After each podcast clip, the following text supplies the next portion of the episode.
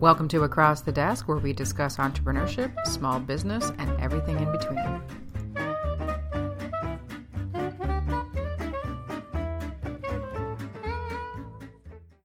Hey, it's Elizabeth Plouffe, and uh, welcome to Across the Desk. Today is an episode on Ballsy. Uh, Ballsy is a women in business group that I run every month. We have uh, terrific breakfasts, and we also partner with Women in Tech through Silicon Halton so that we can deep dive into some technology issues.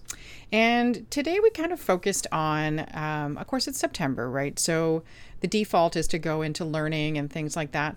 And I always like to have some kind of theme, some kind of topic to kick the conversation off. But invariably, we end up um, deviating into so many different things. And today was no exception. I mean, I ended up taking two pages of notes.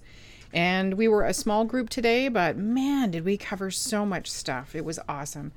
So, some of the things that came up um, was when you take on a project for your organization, typically you sort of review the project and you create a scope.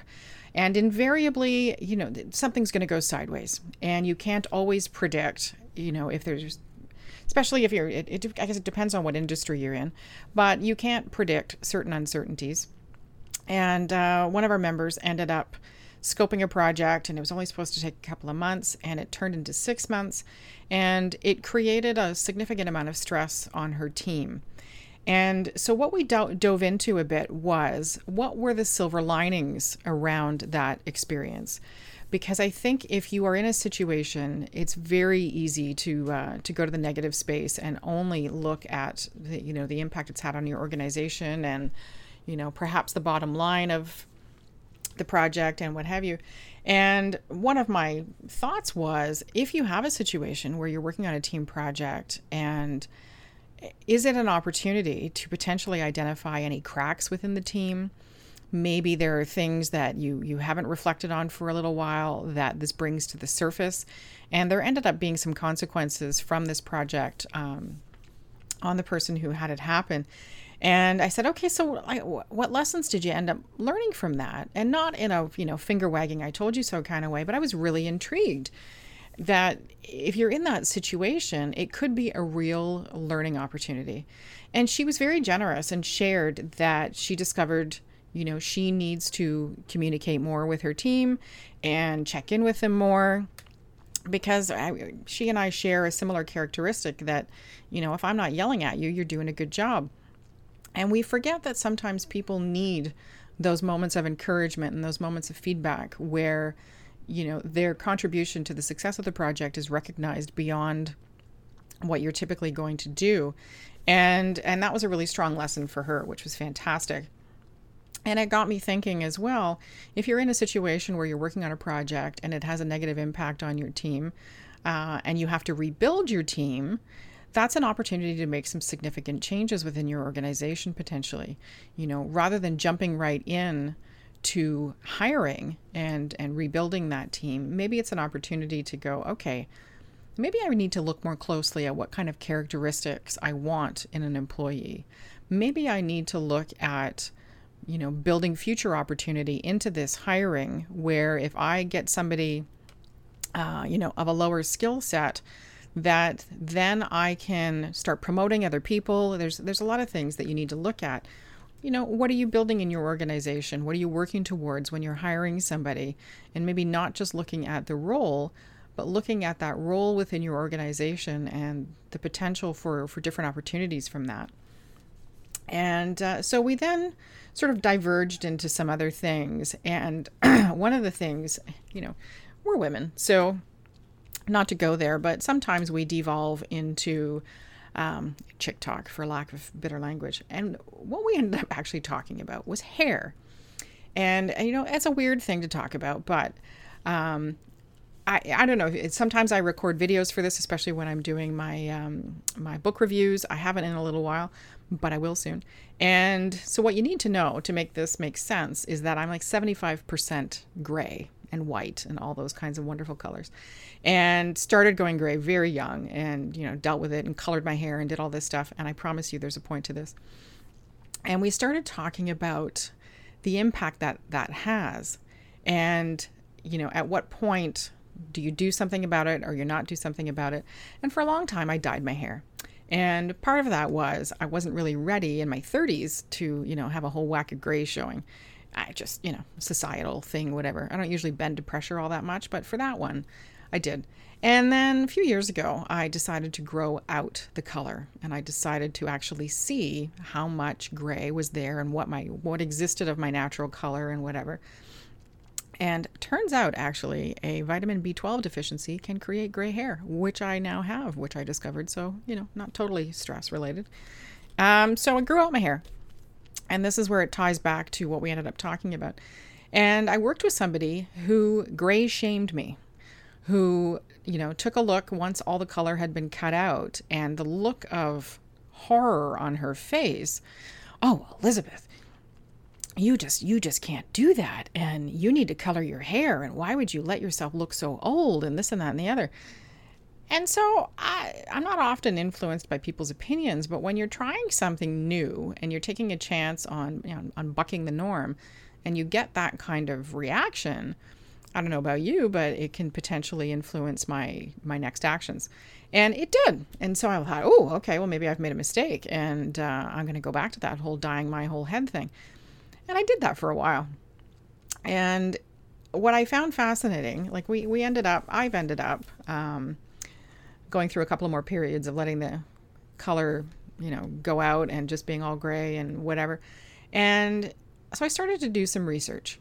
Again, I promise you there's a point to this and it was what made gray hair look great on some women and what made it look like shit on other women.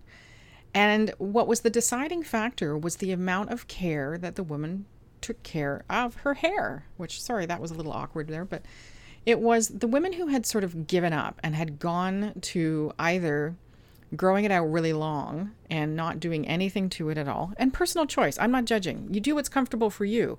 I was just trying to make decisions for myself. So this was the criteria that it used. And you know, do whatever works for you. Or they went really really short and and just like no style to it, really just sat there like a little pixie cap whatever. I don't know that sounded judgy too. And then I saw this woman walking in Mapleview Mall and she had done sort of a reverse ombre. So she had really, really dark dyed underneath, but her top and sides, which were about shoulder length, were gray and silver.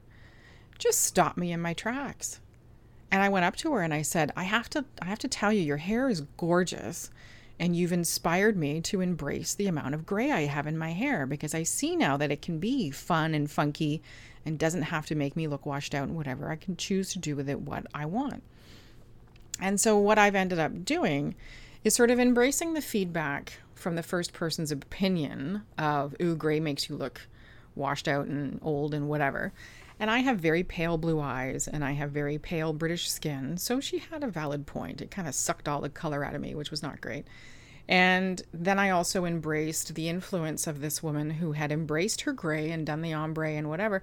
And so I've done a sort of mix of the two where front of my head, just sort of framing my face, is dyed. And then the rest of my hair is just is what it is. I mean, I don't look back there, so I have no idea actually what it looks like on a day to day basis. Um, but what it got me thinking about when we were discussing this was what level of influence do you allow people's opinions to have over your business and over what you choose to do as far as your career and things like that? And there's certainly opportunity where you should seek out professional opinion and where you should seek out the feedback of those nearest and dearest to you so that you know you don't come completely off the rails but how much is that influence? And, and what i wrote down here was how much do you allow that to influence you? Because that somebody's opinion comes down to a choice that you make. And eh, to me is tied into how much respect you have for that person as well. So when you have somebody whom you respect who's giving you an opinion I give that some weight. And I think, okay, they've got my best interest at heart potentially, and I should really listen to what they're saying. And then you have some yapper who is, you know, way down on the totem pole as far as where what you want to achieve in life and whatever. And they're just, you know, beacon off for whatever reason. How much do you really let that bother you? You know, there's things to do. Um, does it affect your business decisions? Is what I've got here. How do you come back to yourself? So, if it's been a situation where somebody's offered an opinion and it's had an impact on you, do you take the time to sort of unpack that and figure out why that's had an impact, positive or negative. Um, probably mostly negative. If it's had a positive impact, you're probably just going forward with it and rah rah you. But if it's having a negative impact and that opinion is now holding you back from pursuing something or it's changed your direction as such that you now feel uncomfortable with what you're doing, how do you evaluate that opinion and decide to incorporate it or decide to negate it and just, you know, keep going forward? Um, and, uh, you know, are you capable during that time to recognize that the opinion that's being given could be just based on that person's discomfort with what you're doing, especially if you're a disruptor? you know, my my mom, I love her to death, but when I decided to become an entrepreneur, my God, the first two years, are you sure about this? I could never do this. Are you sure about this? I don't think this is a good idea. And it, you know, and I heard that from quite a few people, especially when I went back to school back in 2011. Are you sure? I could never do that. Okay, well, you could never do that, and that's totally cool. You do you. Be happy with what you're doing. That's awesome. I'm not judging you. So don't judge me for making a decision and taking charge of my life and, you know, doing a big, scary, hairy, audacious thing. That's me. That's what I do. Um, we moved on and then we, we talked uh, still again with the opinions about there being an adjustment period um, and allowing that opinion to sort of sit with you for a little bit, but not necessarily acting on it or reacting to it. And then, you know, sometimes somebody's opinion puts you in a I'm going to show you, buddy situation. And that can be good if you have been waffling a little bit on taking action on something and um, and it's a bit big, scary, and hairy, then maybe somebody's opinion can spur you to take action and either decide to pursue the goal or decide to let it go. But at least if it um, if it makes you do something, you, at least you're moving forward. Um, the other thing we started talking about was separating social media and business, and how, if you have somebody who is a service provider for you, a service provider for your business, or somebody that you seek services from on a regular basis, when you have them on your social media and you run into a conflict with that person, what do you do? You know, how do you handle that? If you're dissatisfied with the service, if you need to change service providers, what have you, it can be a tricky thing. You know how do you ask for recommendations? How do you pursue other people and have conversations if that person is is following you on social media and you're using that as a tool to uh, seek out this new service provider or change services or what have you? And so it was an opportunity to discuss the line which is why i have very few people from my business life on my social media side um, there are channels that that's appropriate and uh, like my facebook is not one of them if you want to follow me on my business Facebook, fantastic. I really appreciate that. But my personal Facebook, not often. Very, very rare that I accept invitations from people who are uh, a business person because the the Facebook's my my sort of safe space. Um, I don't have a ton of friends, like it's 200 and something on Facebook. And I've, I've known each and every one of those people. You know, I may not have seen some of them for 30 years, you know, it could be through public school or high school or something, but I have some kind of connection to that person. I don't accept randoms. I don't, you know, complete strangers reach out. I've got my privacy settings that it's really hard to actually find me. Um, and I did that intentionally. I've got pictures of my kids on my Facebook. And what I choose to share on Instagram, that's a different story. Um, those are cultivated and those have my kids' permission to be on there. Uh, but Facebook is a little different and I let a little more of my personality on Facebook and you know that's not something that all my clients need to see. I have a bit of a potty mouth, you know, different things like that. Eh, nobody needs to see that. So we talked about that and and having the conversations with somebody when you need to change service provider. How do you set that up? And uh, and Holly was uh, Holly Simmons was at the Ballsy this morning, and she made a really interesting point that I found quite fascinating, which is the stories that you tell yourself are usually 100% worse than what the situation is going to be. And, you know, usually that's driven by guilt or discomfort or what have you on your part about changing service providers and the potential impact on that person and what have you. And she said, you know, maybe it's an opportunity to say, huh, that was an interesting, you know, bit of imagination. Um, I recognize the feeling attached to that, but all it is right now is imagination. And I just found that a really powerful statement. Uh, the other thing that came out of that, too, is that if it's a bit of an adversarial situation and the relationship isn't ending well, you know, you could be halfway through an argument with that person when you and when then you walk into the room and that person has no idea why you're so angry. But you've already predetermined what they're going to say. You've already predetermined what their reaction is going to be. And having that closed minded situation going on and having already predetermined the outcome is very narrowing for continuing that relationship and for having a positive outcome. You know, it's one thing if it's your husband and he's already guilty, you know, you can deal with that later. But when it's a business situation, I think it's always wise to sort of sit back and go, okay, going to be prepared. I'm going to have the facts, but I'm going to keep this business, keep the emotion out of it as much as possible. And you don't want to be in a situation where it's irreparable unless they've done something stupid and then, you know, you do what you got to do. And what that leads into is one of the last pieces that we talked about, which is the erosion of trust. And when you've had a negative experience with a service provider, either business or personal, it starts to erode your trust.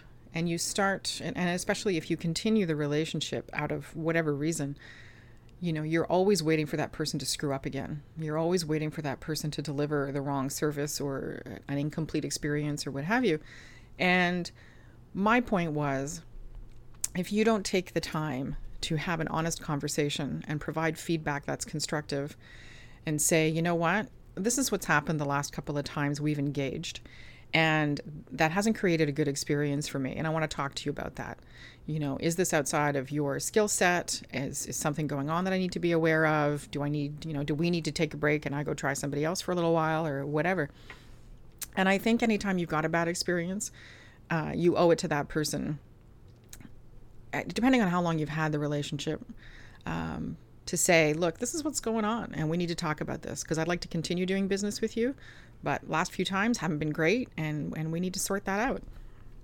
Uh, and some of that came from um, meeting last night for Autism Job Club for the event we have coming up, uh, Higher Higher in November, and uh, our members frequently get dismissed from positions, either you know volunteer or paid, with little to no explanation. And that has a devastating effect, not only on their work ethic, but on their personal psyche, and, and it does for anybody. Um, so that really is what drives my need, I guess, to have that conversation with somebody before completely ending the relationship. I think it's got the most integrity as far as handling how how things go. So, what did we wrap up with? So we wrapped up with how often do you go back to your why? Um, and what drives that? What what can be the game changer that you kind of go okay you know is my why still true for my business? And what are the main things that sort of run my why if you will? And you know a few of the things that came up were integrity legacy so have you decided to carry on a family business or what have you pride in delivering uh, a good job and, and value for the money um, building teams and helping people succeed and one of the things that came up was really interesting was freedom. And and I hadn't considered this before that's which is probably why I was a sucky employee is that I value freedom. I value the opportunity to pursue an idea and I value the opportunity to be able to think out of the box and you know my intentions are always it's for the good of the company but um, holly made a really valid point that sometimes your vision of what's good for the company isn't consistent with what the leader is moving towards. And so you might think that in your small section, you're making a positive change when in fact you are, you know, causing ripple effects that aren't necessarily positive for the whole group. Uh, and freedom also involved, um, you know, having flexibility with time and people and the structure that you have to create and the planning that you have to do in order to have that freedom, which I found a really interesting dichotomy value came up a lot, um, which was amazing, and and that that doesn't surprise me at all. Um, and one of the things too is um, being the designer of your own life and how your why can drive that, and how pursuing freedom um, as far as making sure that your business runs the way you need it to and that you get out of it what you need and that you also provide the best experience possible for your clients um, is is a fascinating thing, and I think it impacts far more of our life design than we realize. So today overall was just a fantastic um, conversation, and I'll just tie up. Actually, there was one more point that maybe what happens when you are an employee and and you're constantly running into confrontation or you know i always got in trouble for not following the rules and the process and the whatever else and either you're just a jerk which happens or i like to think now thanks to this conversation that maybe it is in fact you have an entrepreneurial spirit that's not being addressed and you have that entrepreneurial mindset and that's just not a good fit for the organization. And there is a trend towards entrepreneurship where this kind of out of, bo- out of box thinking and this kind of uh, freedom for creativity allows for that entrepreneurial spirit to be active and be positive for the organization and less chafing, less confrontation, less, you know, itch that you end up having to scratch by leaving the organization and starting your own business. So today was an incredibly um, diverse conversation the concepts that came up I found fascinating and want to pursue a little more. If you are a woman in business or an entrepreneur in the Burlington area and you're interested in learning more, you can look up Ballsy in Business um, on my MCV Communications page. There is an open MCV, or sorry, Ballsy Women in Business Facebook page. Um, but the group itself is a closed group only because we just want to make sure people that are joining are, you know, relatively local to the Halton area if you live down in the States, this group has a lot of face to face value, so that doesn't really work all that well. Anyway, I hope you are having a fantastic day. Um, I'm talking to you in September, so school's on, summer's almost over. Crazy. Um, in a couple of months, I'm going to have, you know, a sweatshirt on while I talk to you because it'll be chilly and I'll be so excited because Ontario summers are just, it's just hotter than stink. So I hope you're having a fantastic day. Please check out uh, mcvcommunications.ca. You can check me out on Twitter at mcv uh, communications. Instagram is mcvcoms. Lots of different stuff up there. And we'll talk to you soon. Thanks so much. Bye bye. Thank you for listening to Across the Desk. You can follow me on Twitter at MCVComs, Instagram at MCVCommunications, or visit MCVCommunications.ca to see where else I'm hiding out.